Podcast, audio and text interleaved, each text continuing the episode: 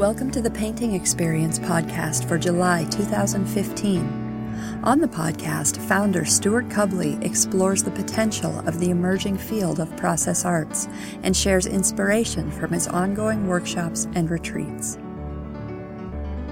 In this episode, Stewart tells part one of his own story how he left his path as a scientist to follow a call that led him first into the Alaskan woods and then to the discovery of the painting experience.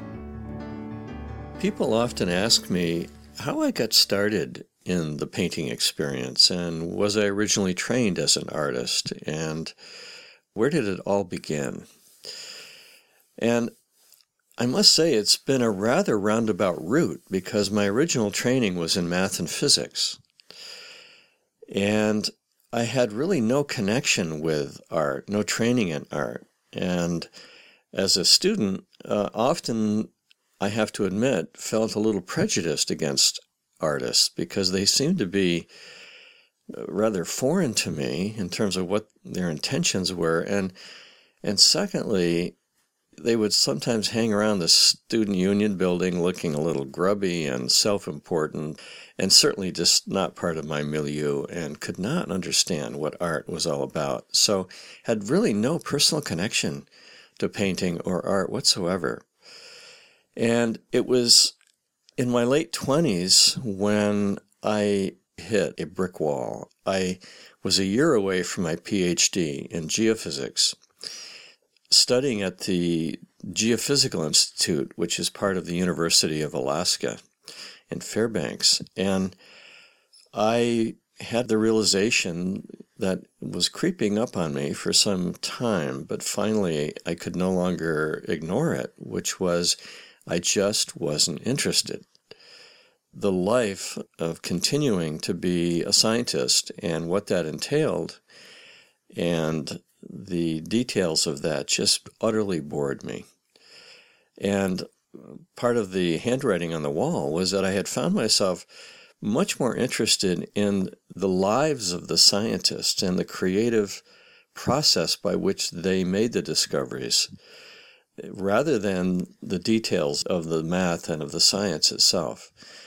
And I literally reached a dead end because I just could no longer do the work. I would go to my office in the morning and just found that I could not focus and was utterly bored by it and made the decision to leave. And this was a fairly radical turning point for me, given the number of years and amount of investment that my parents and I had made in developing this livelihood and this career. And I decided literally to stop and one day walked into the director's office uh, at the institute and announced that I would be leaving. And in effort to dissuade me, he began to tell me about a recent study that he had read that by the time you reach 30, your brain cells are starting to deteriorate. It's downhill after that. And if you're going to make a contribution to science, you'd better do it now or forever regret your decision. I actually took this as encouragement, and it made me feel even more so that I was needing to make this decision the the difficult part was that I had no alternative. It wasn't as though I was leaving one course of study for another opportunity.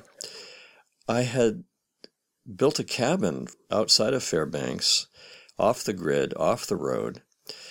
And what I really felt attracted to doing was going and living in this cabin and to be alone because part of the attraction was the solitude, the the quietness, the simplicity, and just a chance to get off the merry-go-round, a chance to stop this rather insane rush towards creating a life, and to take stock of actually who I was, what my feelings were, what I was really attracted to, and what I felt like doing. So I essentially disappeared into the woods and spent the next three and a half years living by myself in this cabin. And I have a memory of the beginning of the winter, and we'd gotten our first snow. And I invited my graduate school buddy, and I gave him all my books and all my notes from years and years and years of studying the mathematics and the physics and all of the science courses, and I piled his toboggan high and lashed all these books down onto the toboggan and watched through the window as he slowly pulled it down the trail. And it felt like I was watching my life as I knew it go down that trail. And I was left with this incredible excitement of being naked and alone and without a plan in my own cabin of my own making in the deep forest in northern Alaska and encountering the unknown in a very exciting way. I did live very simply. I was vegetarian at the time. I grew my own sprouts and made my yogurt, baked my bread, and was able to give special care to the details of living without feeling rushed. And I could spend hours sitting in my rocking chair by my wood stove with my cup of tea, looking out the window, paying particular attention to the changing seasons, to the light changing during the day, the environment, the weather, as well as my own internal states. And this became really my focus during this time, which is I found that I was not interested in distracting myself through reading, through radio, through news. In fact, I didn't even have a radio. I spent a lot of time with yoga and becoming really physically sensitive to my body as well as to meditation. A lot of time spent in the woods on skis and snowshoes and hiking, maintaining the cabin was also a full time job, really, because I heated with wood. And to do that, I would have to go into the woods and find dead trees and cut them down and pull them back on a sled to the cabin and cut them up and split them. I melted snow in the winter because there was no water source there, carried water in the summer just found myself living as a young man in a pioneering spirit that was very exciting, felt very fulfilling, even though I had no idea what was going to become of the rest of my life. I knew during this time that I was doing the right thing. And I felt grounded. I felt in touch with my environment. I felt in touch with my internal environment. I would sometimes go a month without going into town I really didn't need much. I had a little savings from the university, and so I didn't need to work. And I would sometimes go weeks without seeing another person, which really suited me at the time because I found that in that solitude I was able to open. Among the trees and the local animals and the safety of this little woods where I knew no one was really going to drop by unexpectedly, which was very rare that they did, that I could afford to open up and to be myself in a way that I had never been able to do in my life. So there was something really satisfying about finding this sanity, living in a way which became really clear to me, which was much more sane than living amidst the pressures of so called society. And I felt like, okay, I'm going to become some weird Alaskan hermit for the rest of my life. I mean, I couldn't see myself ever doing anything else. And that scared me a little bit. I was kind of worried about what I was going to become. But of course, Alaska is full of uh, eccentrics. It's actually sort of expected and even celebrated in Alaska. And uh, those sorts of people, my sorts of people, were attracted to that. And I, uh, I felt very at home with it. My parents thought I was kind of going off the deep end, I'm afraid, but they really tried to support me in the best way they could. But of course, they didn't understand. And I found that I wasn't even able to read during this period. Reading was a distraction that pulled me away from myself in most cases.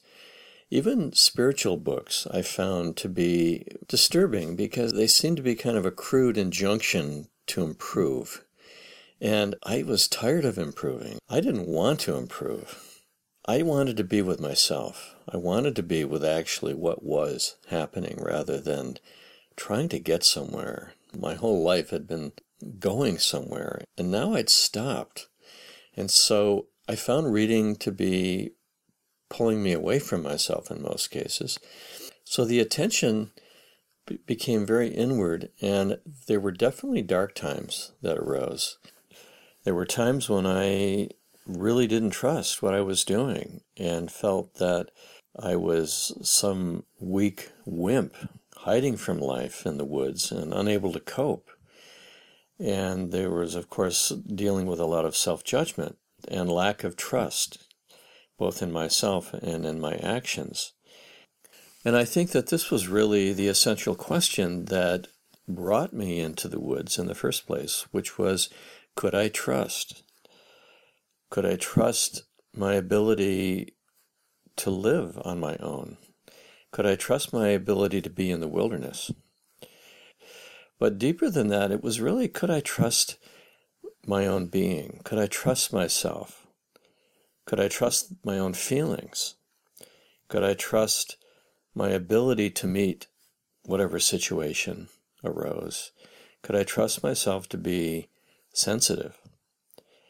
These were all questions that were with me during this time and were answered experientially just through my being alone.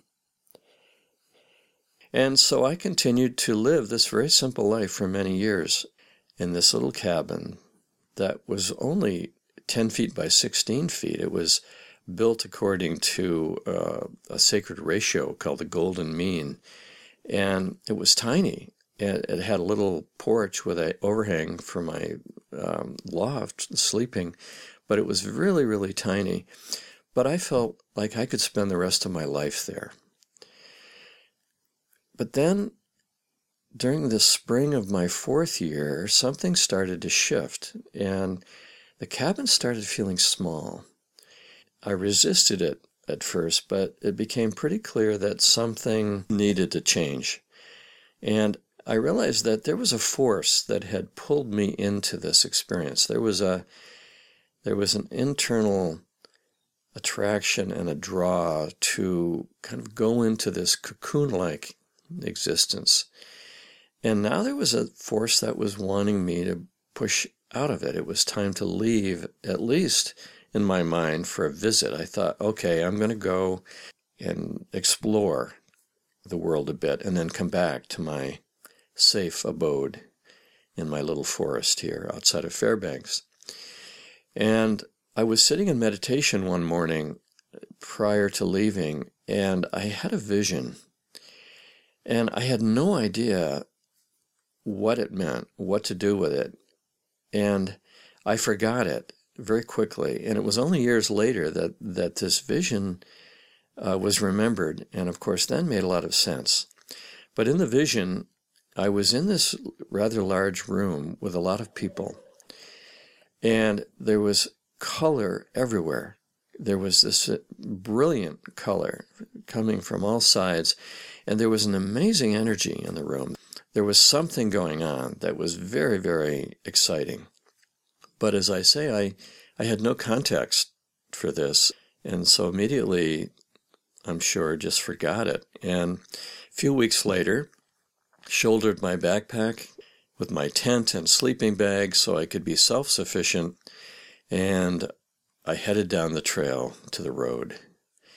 I must say, the metaphor of this moment was not lost on me to feel uh, myself now leaving this little cabin behind me in my little woods and the transformation that that really had represented.